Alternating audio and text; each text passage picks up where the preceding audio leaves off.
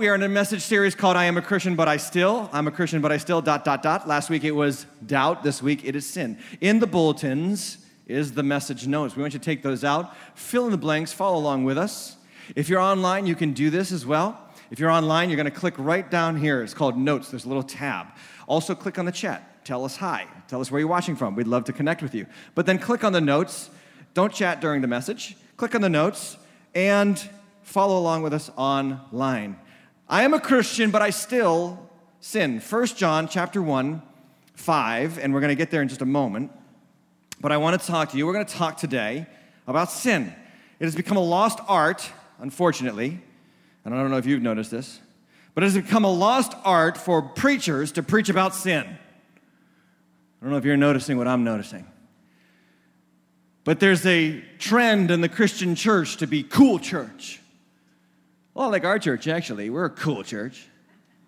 We got the lights, we got the band, we got the hip, skinny jean wearing youth pa- worship pastor. You know, we got the coffee and the cafe, and we got the, what is it called? The, the nitro brew. And then we got cool kids ministry, cool youth ministry, cool, cool, cool, cool, cool. And the unfortunate um, byproduct of cool church is to not talk about the scriptures and not teach people what God's word says authoritatively, especially in regards to sin. We don't do that here at Waters Church. If it's in the text, we're going to talk about it. And we're not going to compromise and we're not going to sidestep issues regarding sin. The truth of the matter is, the lights, the smoke, and the skinny jeans on our worship pastor are all there to trick you to come so that I can nail you with, the God, with God's holy word and God can change your life. Amen. The theme of this series is Christians have not, do not, and will not have it all together. And the sooner that we embrace that reality, the sooner that we can come to terms with the joy that is the journey of faith moving closer to the goal of God's glory. I'm a Christian, but I still. We have this tenuous relationship with sin. Um, we, don't, we don't handle this well. I've been in the church my entire life, and I have noticed that we struggle greatly with the concept of sin. Never mind that we sin. We just struggle with the whole concept. Many, many ways we, we struggle. I have a couple of facts about the church's history with sin that reveals our struggle with it. Fact number one Christians are supposed to be against sin, but as Christians, we still sin. So we, we don't want it, but we still do it. And then when we do it, we don't like it. I said in the last service, we have this Taylor Swift relationship with sin. You, you know what I'm saying? Taylor, Taylor Swift's relationship with whoever she's singing about, that's the church's relationship with sin. So we like it, we romance it, we fall for it. It disappoints us, then we hate it, and we write a song about it to quote her from 2013, to get all 2013 up in this place. We should say to sin, I knew you were trouble when you walked in. Mr. Sin. Fact number two, prof- could you just mute that? That's gonna really drive me nuts. Okay, fact number two professing Bible believing Christians can be guilty of the worst kinds of sin. You've ever seen a Bible believing Christian really blow it? And sometimes I think that every Christian has this secret list in the back of their minds secret list of sins that if you commit, I will never forgive you. Whatever that list is for you, I think it's different for all kinds of people. But especially it becomes a serious problem for people on stage in regards to adultery, pastors who fall into sin. It's like as soon as that happens, goodbye forever. We're writing you off. That is now the unforgivable sin. Where do you get that? It's not in the scriptures, it's not in the word. Listen to me very carefully, Christians. Grace is supposed to be our most powerful weapon to destroy the works of Satan. And sometimes we use it as a weapon to ruin our brothers and sisters. Fact number three when a Christian sins big time, we other Christians have a hard time forgiving and restoring them. I'm telling you, we just have this tenuous relationship with sin. Some Christians hold on to sin as some kind of justifiable right for the rest of their lives to be angry at God or the church or life in general. We struggle with this stuff. Fact number four we tend to look down at the sins of others while conveniently ignoring the sins of our own. This is why Jesus said, Take care of that log. Take care of that, that log in your eye. How dare you look at the speck in your brother's eyes? There's a, big, there's a big plank in yours. We need to start mastering the practice of yanking the plank. Somebody say, yank the plank. Just touch your neighbor say, yank that plank. the bottom line is, we don't know what to do with sin. I want to talk about sin because sin is going to wreck your life. And Christian preachers need to get back to preaching the truth of the text, whether or not modern people and culture agrees with it. See, the answer to sin in our world is just pretend like it doesn't exist. You know, this is even the word sin to modern Americans seems antiquated, seems like a, a remnant of our Victorian puritanical past. Sin is an ancient religious term. That's not what real problem. That's not the real problem of humanity. They need more education. They need better jobs. They need equality. They need justice. Our world is constantly trying to solve problems while ignoring the heart of the problem the problem of sin. 40 years ago, there was a famous psychologist. He wrote a book. His name is Karl Menninger. He wrote a book called Whatever Became of Sin. Because he looked on the cultural landscape of America and he realized that people were really good at playing the victim card about their problems and their challenges. And he would meet with people and he would try to counsel them forward. And he watched as countless times, patient after patient after patient that he talked to never improved. And he said that they love to play the victim, they love to blame others or culture. They love to delve into their childhood. Oh, they love that. Blame mom. Blame dad. It's not your fault. I'm okay. I am the consequence of other people's bad decisions. He got so fed up with it because the people who do this never improved. He decided to write that book, Whatever Became of Sin. And he called it what it is. The problem with our culture is sin. The problem with you is sin. And he said it right there in the book. And, and his scientific community, his, his fellow associates in the psychological study, laughed him to scorn. How antiquated, how outdated, but he was right on. The problem with our culture is sin.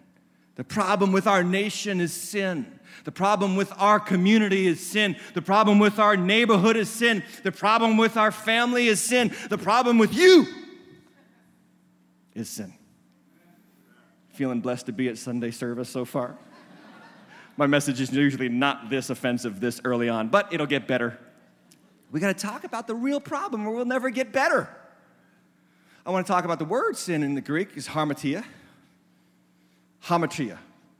I want to give you a little bit of a backstage pass to what I do for a living. I am a preacher, a teacher of the Word of God. It is my job, according to Scripture, to rightly divide the Word of truth. The most hallowed part of this job is to make sure that what I tell you from this stage is actually studied, verified, and accurate. A lot of people think pastors get up here and wing it. So we twiddle our thumbs all week in our offices, and then we wait for you to show up, and then we get up here and we just say what's on our mind.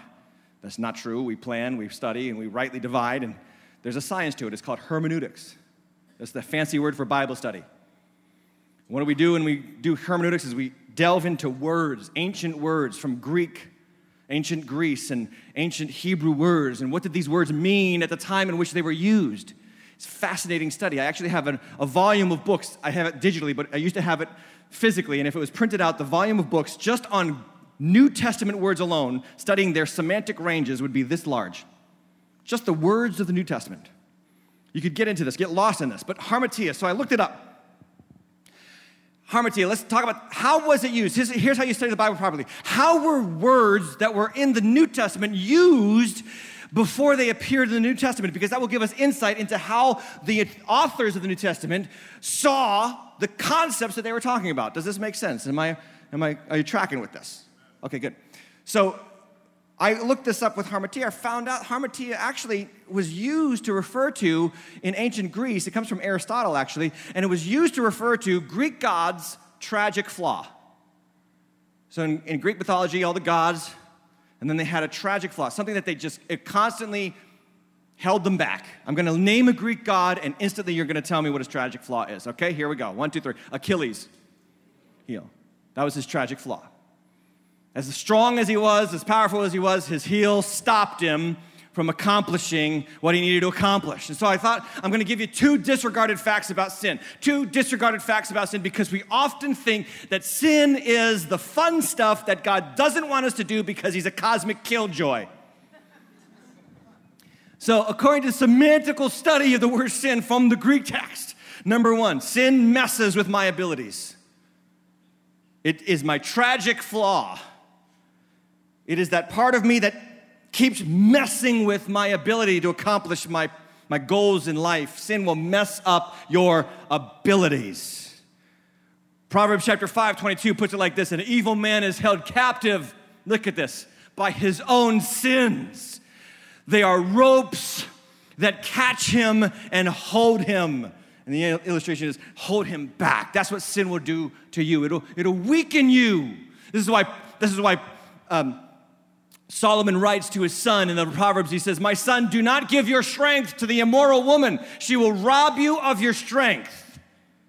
She will rob you of your abilities. That's what sin does. We all want to do things with our lives, amen? I want to do things with my life. I want to accomplish things. Well, here's what the scriptures are teaching is well, if you want to accomplish things, the best thing to do is to deal with the sin so that you stop ruining your chances at accomplishment. Now, today in our modern culture that denies that sin exists, and things that we, we, we, are, we Christians are outdated and antiquated. I, I got some statistics to prove that sin is still messing with us, even us very modern, scientific, educated people. For instance, 30, 38% of Americans right now are battling an illicit drug disorder, drug use disorder. 38%, almost 40%. Illegal drugs and prescription drugs. It's a major problem in our culture. Almost 50% of Americans say that pornography is a serious problem in their homes. Almost 50%. According to the National Alliance on Mental Illness, illness, one out of five Americans struggles with mental illness on a given year, 20%. Lifeway Research, this is a Christian research organization, found out 80% of our conversations are spent on gossip. Wow. 80% of our conversations are spent talking about other people's problems. Now, we fake like we're just concerned, but what the Bible actually just says is no, that's gossip. Household debt right now in America is almost $1 trillion higher than it was in 2008. That's overspending, that's not living within your means, that's materialism, lust of the flesh. The Bible talks about these things spending more than you make. According uh, to some research, 40% of Americans are obese. This leads to serious problems that disable you heart disease, strokes, type 2 diabetes, cancer. 25% of women, I couldn't believe this statistics, I had to double check it. 25% of women in America experience domestic abuse right now. By the way, According to ChristianityToday.com, the most violent husbands in America are evangelical Christian husbands who don't go to church. So, quick lesson be a man, go to church. Stop being so violent. One in five women in the US has reported being raped at least once in their lifetime. Why are you unloading these stats on us? Pastor? Because in spite of all of our knowledge and advancement and education and, and, and civility, we are still getting disabled with sin. And the educator wants to tell you it's an intellectual problem. And the scientist wants to tell you it's a biological problem. And the geneticist wants to tell you it's your ancestors' problem. And the sociologist wants to tell you it's a relational problem. And God help us, the politicians are about to start telling us it's somebody else's problem. But the Bible is very clear that the problem is the problem of sin in you. And we need to step up. If ever there was a time in our country's history, and ever in world history, for the church to not keep silent, but to speak up about the problem of sin, it is today. Not to glorify sin or promote sin, but to tell the world the problem is sin. And the good news is we have the solution, and the solution is the blood of Jesus Christ, which washes away sin, washes it away. The second disregarded fact about sin sin messes up my purpose. We all want to live for a purpose. Even non Christians want to live for a purpose. What's my purpose? Why am I here? Why was I born? There is a purpose for you. What is the purpose? Well, the purpose is the glory of God. Romans chapter 3, 23, though, tells us the sin messes this up. All have sinned and fall short of the glory of God. Quick, quick nuance on hamartia. Again, sin here in this text. Hamartia is an archery term from ancient Greece. It means to fall short. It means that you tried to aim at the mark and you missed it. It fell short. That's why Paul uses that term here and says, All have sinned and fall short. Of what? What are you made for? The glory of God. Now, everybody wants the glory of God. Even non Christians want the glory of God. We just seek for it in things outside of God. What is God? God is love, so we seek for love outside of God. What is God? God is power, God is strength, so we seek for strength and power outside of God.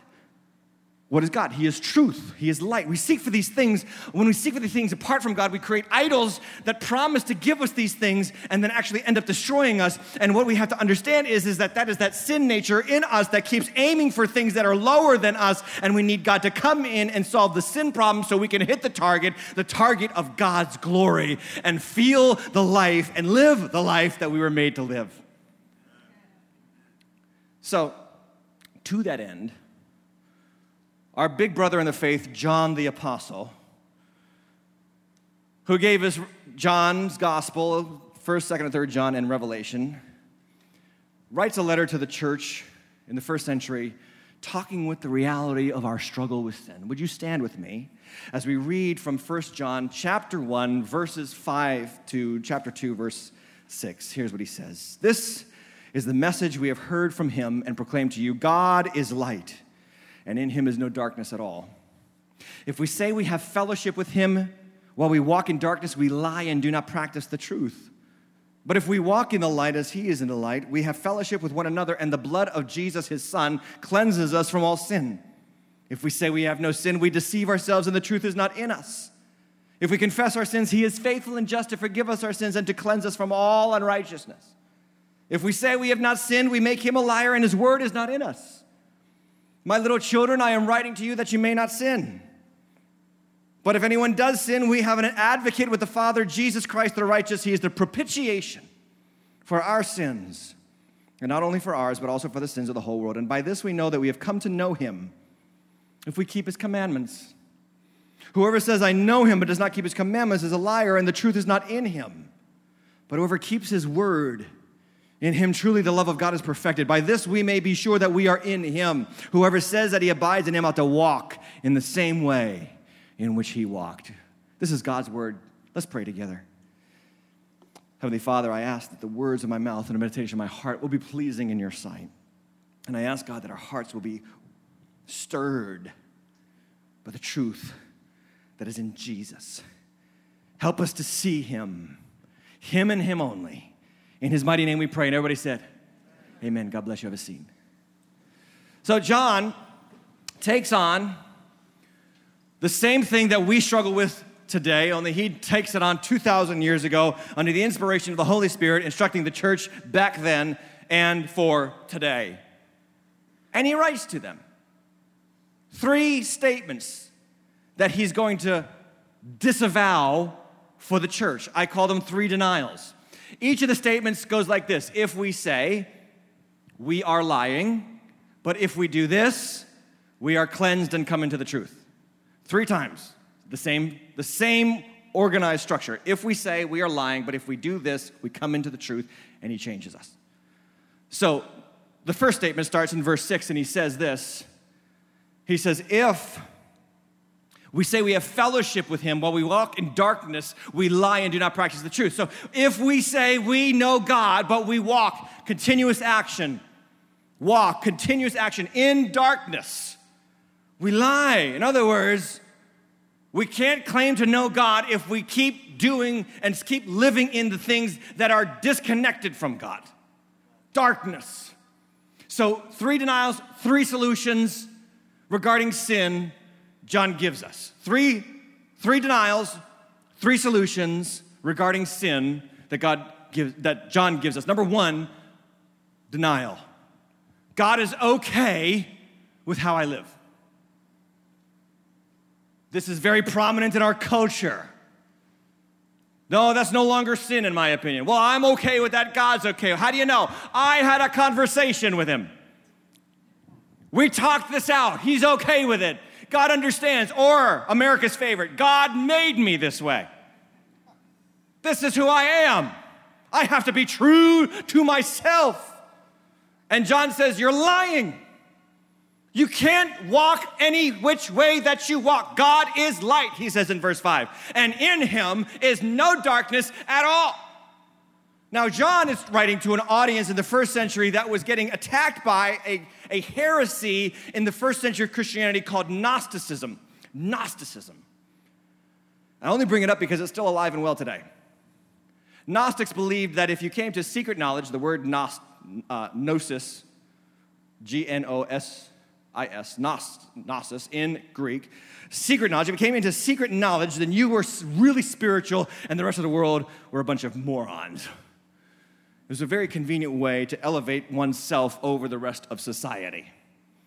And the Gnostics also believed that your physical body and your spiritual body were disconnected. So what you did with your physical body didn't really matter to your spiritual life. This is rooted in Platonic dualism, who, Plato, who, who taught the very same thing. The physical world doesn't matter, the spiritual world is the only thing that matters. So, what you do with your body is irrelevant because it's going to the ground anyway. So, do whatever you want. It was a very convenient and popular heresy in the first century for Christians who wanted to indulge their flesh. Well, my body doesn't really matter, I can do what I want. So I can eat what I want, I can have sex however I want, I can do whatever I want with my body because that doesn't really matter. It's going to die and go into the ground anyway. Only mat- what only the only thing that matters is my spirit. This is Gnosticism and it's alive and well in the church today. We just don't call it Gnosticism. Just call it feel good Christianity.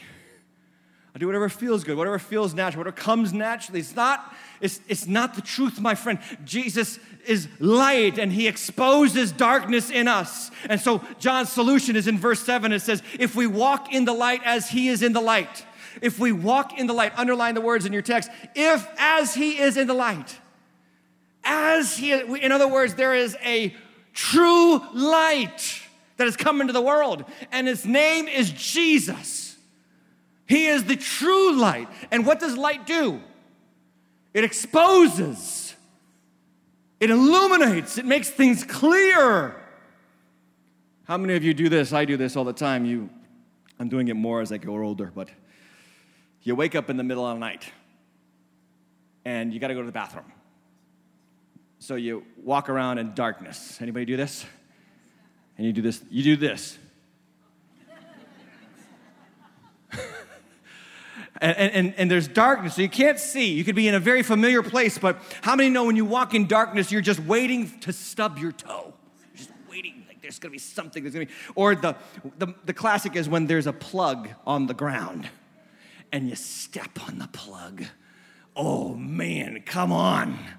Times you wish you weren't a Christian so you could just swear and curse for a few moments. Pain. So, what I do now I put my little smartphone next to my bed, and when I wake up to go to the bathroom, I just take the smartphone flashlight. I walk around, this little light of mine. How many know that that saves me from pain? That little light, it doesn't have to be a lot, Just got to be a little. It illuminates potential hazards. It shows me where to go and where not to go. It keeps me safe. This is what Jesus does for your life. He illuminates onto your life the things that could destroy you and hurt you and wreck you. And if you ignore the light, you are playing a dangerous game with your own life. Come into the light, he says. Come into the light. And here's the thing the great thing is that when you come into the light, you have fellowship with other people, your relationships with other Christians are healed, and the blood of Jesus, his son, cleanses us from all sin.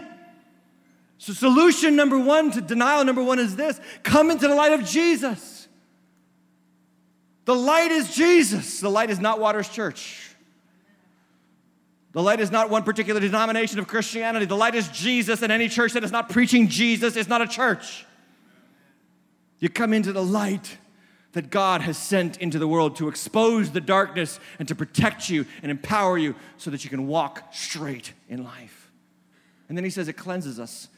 That word cleanse is an important word in the Greek text. It's katharizo. Katharizo. What a great Greek word. Let's say it all together on the count of three. One, two, three. Now, that looks like an English word we might be familiar with catharsis. We actually get catharsis from this word. And the definition in our English dictionary of catharsis is the process of releasing and thereby providing relief from strong or repressed emotions. Hear what the Bible text is actually saying. See, sin comes in and messes with you. It messes with your emotions, it messes with your internal reality. And what we do, we don't want to, we don't want to deal with it. We just rather just suppress it. The world calls it repressed emotions. The Bible just calls it sinful nature that we don't want discovered. And so, what we end up doing as Christians, especially, is this we start to fake it around other people.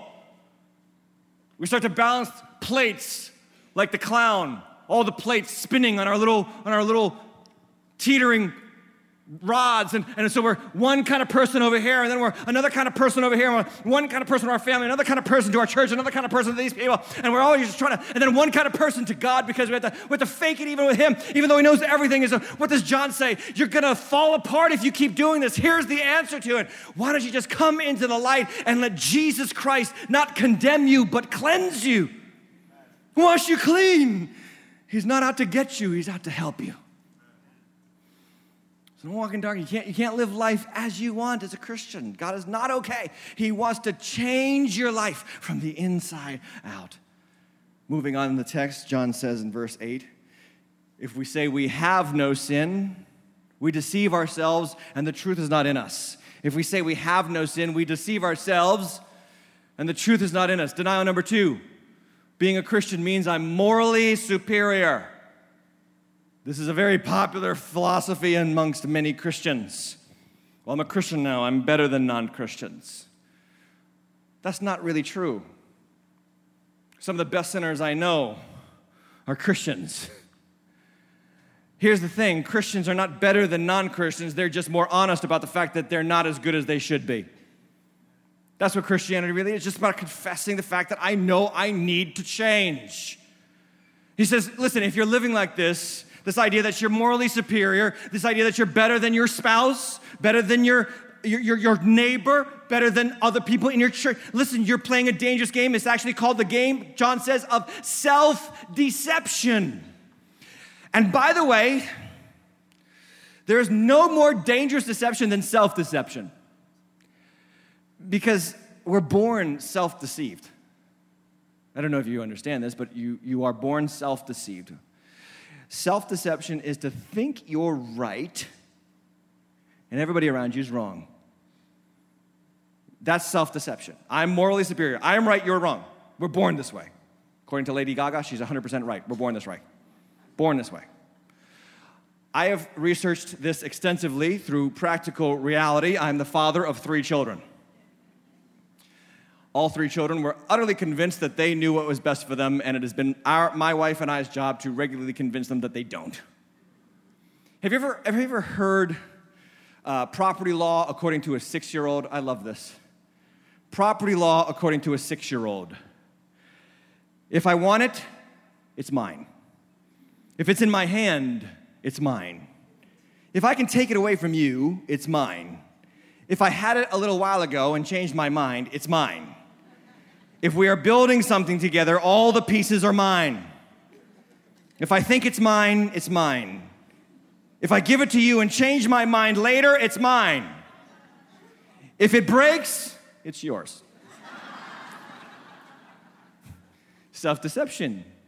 You don't have to teach this to children. And it's the job of a parent to say, No, you're wrong. And a child says, No, I'm right. And you say, No, you're wrong. And you have to do this for years. This is why you get gray hair, right here. This is why. My wife was driving with our seven year old son a couple of years ago. He was like five at the time. Driving down the road, she said, Look, Jake, there's a squirrel in the road. And he says, No, it's a raccoon. She says, No, it's a squirrel. I know what I'm talking about. I'm older than you. No, it's a, it's a raccoon. She says, It's a squirrel. He goes, It's a raccoon. She says, Fine, it's a raccoon. He says, I told you so. Self deception. Unfortunately, in America 2019, we are becoming an adult culture of self deception where we don't want anyone daring to infringe on our right to define reality according to how we feel. This is how a culture destroys itself, by the way. And when you come into Christ, you come into the light and He reveals and He exposes that you're not as right as you think you are. And that is a very healthy place to be because when you know the sickness, you can go to the doctor who has the cure and you can get stronger. Paul the Apostle struggled with internal sin. He says in Romans 7 17, I know it's no longer I who do it, but sin that dwells within me. Sin dwells within me, Paul says. In verse 20, he says, If I don't do the things that I want to do, it is no longer I who do it, but sin that dwells in me. There's something in me. In Romans 7 24, he says, Wretched man that I am, who will save me from this body of death? In other words, there's a problem inside me. There's a condition of sin. As a Christian, he writes this. And so, if you're struggling with that stuff inside of you, welcome to the club. You will, as a Christian, wrestle with this until Jesus comes again. Don't deny it. Walk into the light and be freed from it. So he says in verse 9 of 1 John 1, he says, If we confess our sins, he is faithful and just to forgive us all of our sins and cleanse us. There's that word, katharizo again, and cleanse us to bring that emotional healing and release to forgive us of all of our unrighteousness. So, solution number two, if you're taking notes, is this that, conf- that, we, that we, we don't deny sin, we confess sins regularly. What's the answer to our wrestling with sin? Confession to just say it and to just admit to God, I have done what is wrong. This is a spiritual well being strategy.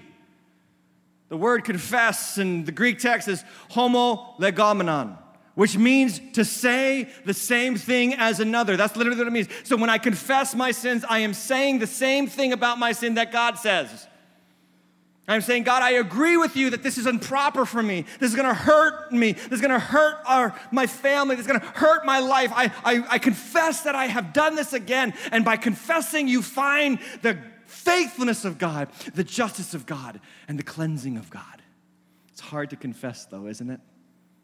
Hard to confess. Years ago, um, about 13 years ago now, our church, this church, had just moved out of a permanent facility, and we went into a school uh, as we built out another facility down the street here to move into eventually. I just remember the time frame in which this happened because of that. And I remember I was young pastor, church had just started, feeling pretty good about myself. Went to visit one of our members in a nursing home, as all good pastors do. I was driving back to the church from the nursing home, and I was driving too fast, and I got pulled over and I got a ticket. And so I did what all Americans do I fought the ticket. And I showed up at the court hearing that day, ready to plead my case. Had the strategy all worked out, pre planned in my head. Sat down when it was finally my turn. This guy had been listening to expl- uh, uh, excuses all day. He goes, Okay, what's your story? I said, Well, and I just had it, I just unloaded. Well, sir, I'm a pastor of a church in the town filled with good, honest, hardworking, tax paying citizens. And I was on my way home from, on my way back to the church where I pastor, from visiting a member of my church where I pastor at a nursing home. as a good pastor, I was on the way and I was a pastor, church, pastor, church, pastor, pastor, pastor, pastor, pastor, church, pastor. And I'll never forget what he said. I kid you not. He said, okay, stop. and he said, Do you deny the speed? And I, I didn't really hear what he said, so I said, What? Trying to bide some time said, The officer here wrote down a speed that you were driving. Do you deny the speed? And I said, Touche. Do you know why? He had me, didn't he? I had just got done telling him that I was this pastor of a church in the community, this upstanding moral citizen. If I deny the speed, I'm a lying pastor. So I hung my head and I said, No. I was going that speed.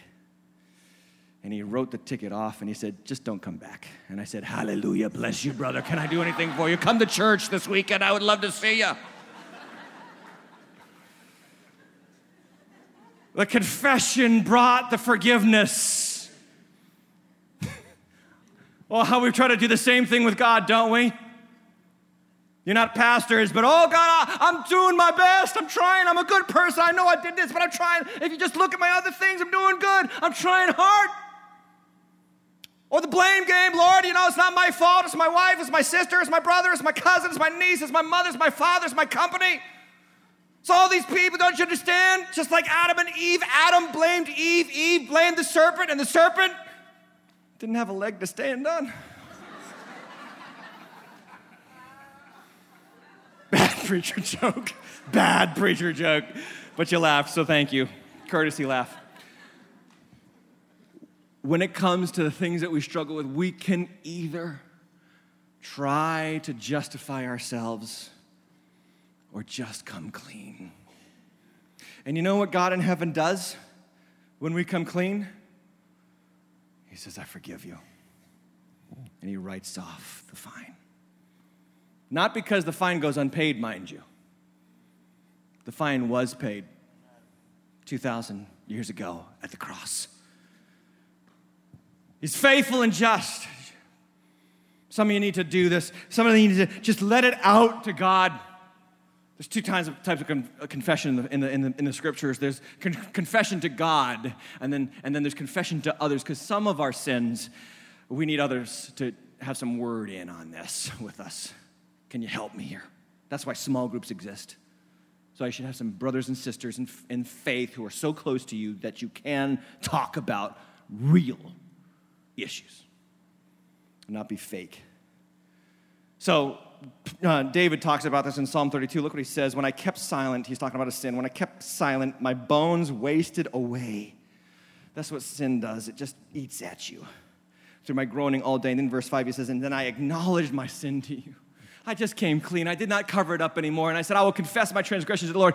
And you forgave the iniquity. Look at the phrase, because it's not, they're not synonyms. The iniquity of my sin. The iniquity is the sense of wrongdoing. The sin is the wrongdoing. When we do wrong, we feel wrong. That's iniquity. And Paul and, and David says that when we come clean, God actually washes away the sense of feeling wrong.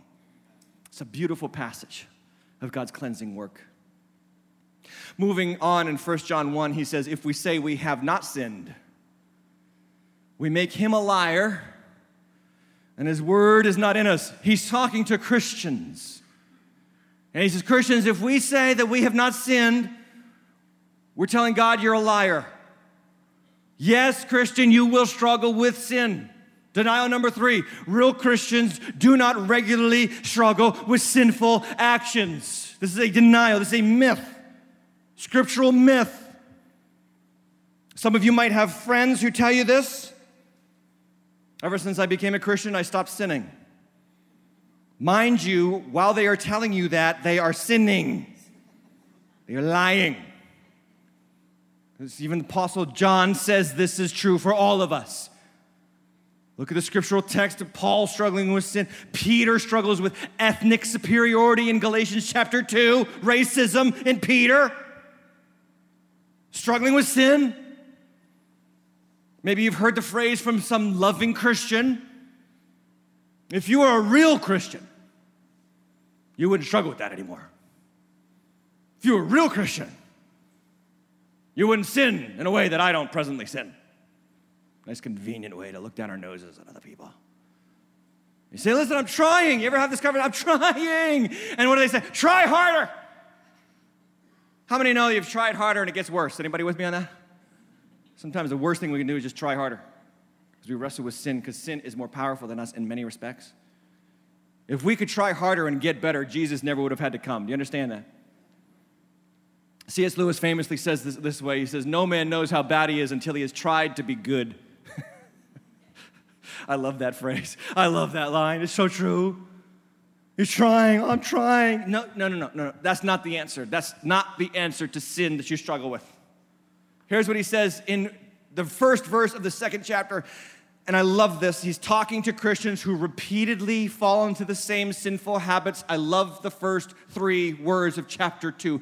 He's building to the solution. He says, My little children, see the fatherly, tender care of the Apostle John here. See the fatherly, tender care. Because listen, Christians, if we're gonna be a great church where sinners are feeling welcomed, here's the thing we have got to learn to be tender with repentant sinners. Are you with me on this? I need a much better amen than that. Thank you. We, what, what, I'm trying to tell you is the worst thing we can do is just, just tell people who are stuck in sin, trapped in sin, that they're shameful and they should just stop it and get right and shame on you. I mean, that comes naturally because we're all filled with human self righteousness. So the worst thing we do, but Paul, but John the Apostle, I love his, his fatherly concern. He says, My little children, I care about you. He even says, I write this that you may not sin. The Word of God is the answer to sinful habits. I write this, it's in the text, it's here so that you don't sin. Another classic phrase from a lot of Christians that I hear is the least tender response to regular sin in other Christians is repentance is only repentance when you stop doing it. Anybody ever hear that? Repentance is only repentance when you stop it. Okay, well, these people have not read the word. They, haven't read what Jesus said. Jesus is talking about repentance in Luke chapter 17, verse 3. Look what he says. Pay attention to yourselves. If your brother sins, rebuke him. If he repents, what? Forgive him. Then, top of the list of things that I wish Jesus had never said, right here. If he sins against you seven times in the day, what kind of a jerk? Doesn't just do it once, or twice, or three times, or four times, seven times. How many know that's a pretty stinking long day right there? And seven times comes to you, says, I repent. You must forgive. Notice that Jesus doesn't say, You must tell him to stop it before you forgive him. So then, repentance, according to this text, cannot possibly mean that you stop doing it. What does repentance mean according to this text? The word in Greek is metaneo. It means to change your mind afterwards. That's what it meant. That's what it means. So here's what repentance is. This is what a repentant Christian does. They here, and we all do this. This all happens with all. We get deceived. We get led astray. James talks about this chapter one. We get led astray by our own lusts and then we sin. We fall for it, like the Taylor Swift song. We just fall for it again. And then we, we're done, and then we, we hate it. What the heck was I thinking? How could I be so deceived? And that change of mind, that change in your mind about what you did, that is repentance. The difference between Christians and non Christians is non Christians don't feel bad afterwards. They don't think there's anything wrong with it. This is what I'm supposed to do. God made me this way. This is how I was. I'm born this way. This is what I am. And they just do it and they don't feel bad about it. Or they just say, This is the way of the world. This is the way of business. You got to lie. You got to steal. You got to cheat. This is just how it is. And so they do that and they don't feel bad afterwards. They don't think differently afterwards. But a Christian does it and they can't live with it and they want it out. If you don't want it out, check yourself. You may need to repent and turn to Christ truly and receive Him as Savior and Lord. So, John then says this in verse 1. He says, But if anyone does sin, we have an advocate with the Father, Jesus Christ the righteous. He is the propitiation for our sins, and not only our sins, but the sins of the whole world.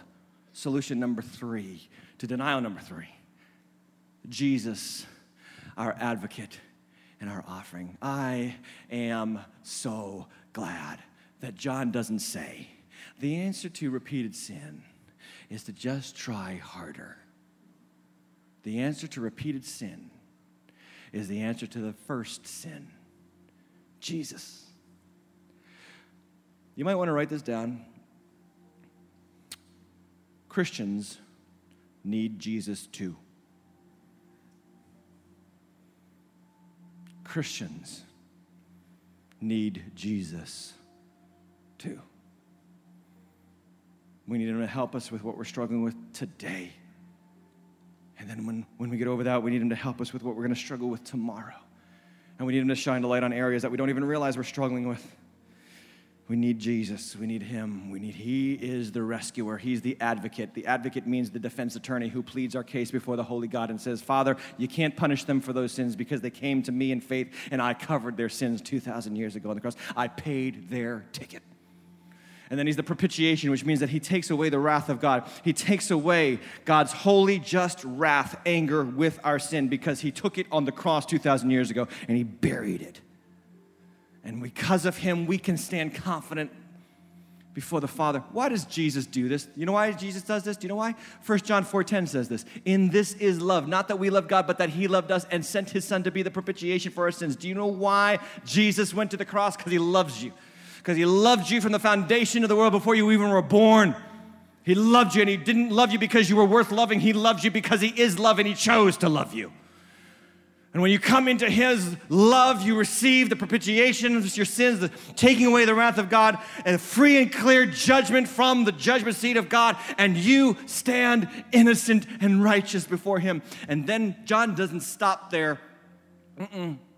Nope he gets to what I call the visible results of struggling with sin. Because he doesn't want to leave you the way you came. Look what it says the visible results. What came before was confession, repentance, turning to Jesus, and then what comes next is verse 3 By this we know that we have come to know him if we keep his commandments. So there's a change in our lives but it comes after the process confession, repenting. I, I, follow me here? Don't get the order wrong. A lot of Christians get the order wrong. First, I obey, and then I get confession and forgiveness. No, first you confess and you get forgiveness, and then you start to obey because of the confession and the forgiveness and the healing that Jesus brings. And he says, Whoever says, I know him, does not keep his commandments, is a liar. The truth is not in him. But whoever keeps his word in him, truly the love of God is perfected. By this we know that we are in him. Whoever says he abides in him ought to walk in the same way in which he walked. In other words, there will be a visible change in your life as you come clean with what you struggle with, with the Savior who can change it. So last night, my wife and I made me watch her favorite movie, Pretty Woman. It's the third time we've had to watch it. I have to admit, I kind of wanted to watch it too. If you ever watched that movie, that movie is the gospel. Julia Roberts' character is a prostitute, and if you watch, it's Richard Gere, this rich billionaire, handsome, rich, successful man, comes into her life, starts to love her, bring her in, starts to pay for new clothes, give her dignity, self worth. She doesn't deserve it. He gives it to her. And if you watch her outfits change through the movie, it's a beautiful picture. And in the beginning, she's dressed very scantily, very prostitutey. I don't know what the word is, just yuck. And as he loves her and brings her in, she starts to change and she starts to get different. And by the end of the movie, she looks gorgeous and beautiful. She wants to get an education. She wants to better her life. She wants to get out of prostitution. She's done with it. It's the gospel, man. Jesus Christ is the one who came to our street corner He brought us in. We didn't earn it, we didn't deserve it, we weren't even looking for Him. He looked for us. And He paid for us to get new clothes, to shed the garments of our old lifestyle and to put on the garments of righteousness, His garments so that we could stand justified before God. And then not just justified before God, but feeling self worth again, feeling dignity again, feeling like we could do something with our lives again. Don't you understand it's the gospel that Jesus finds worthless sinners and brings them into his family and loves them into success and triumph and victory at the cross? This is so cool. Who knew that Richard Gere was Jesus? You come to Him as you are, friend.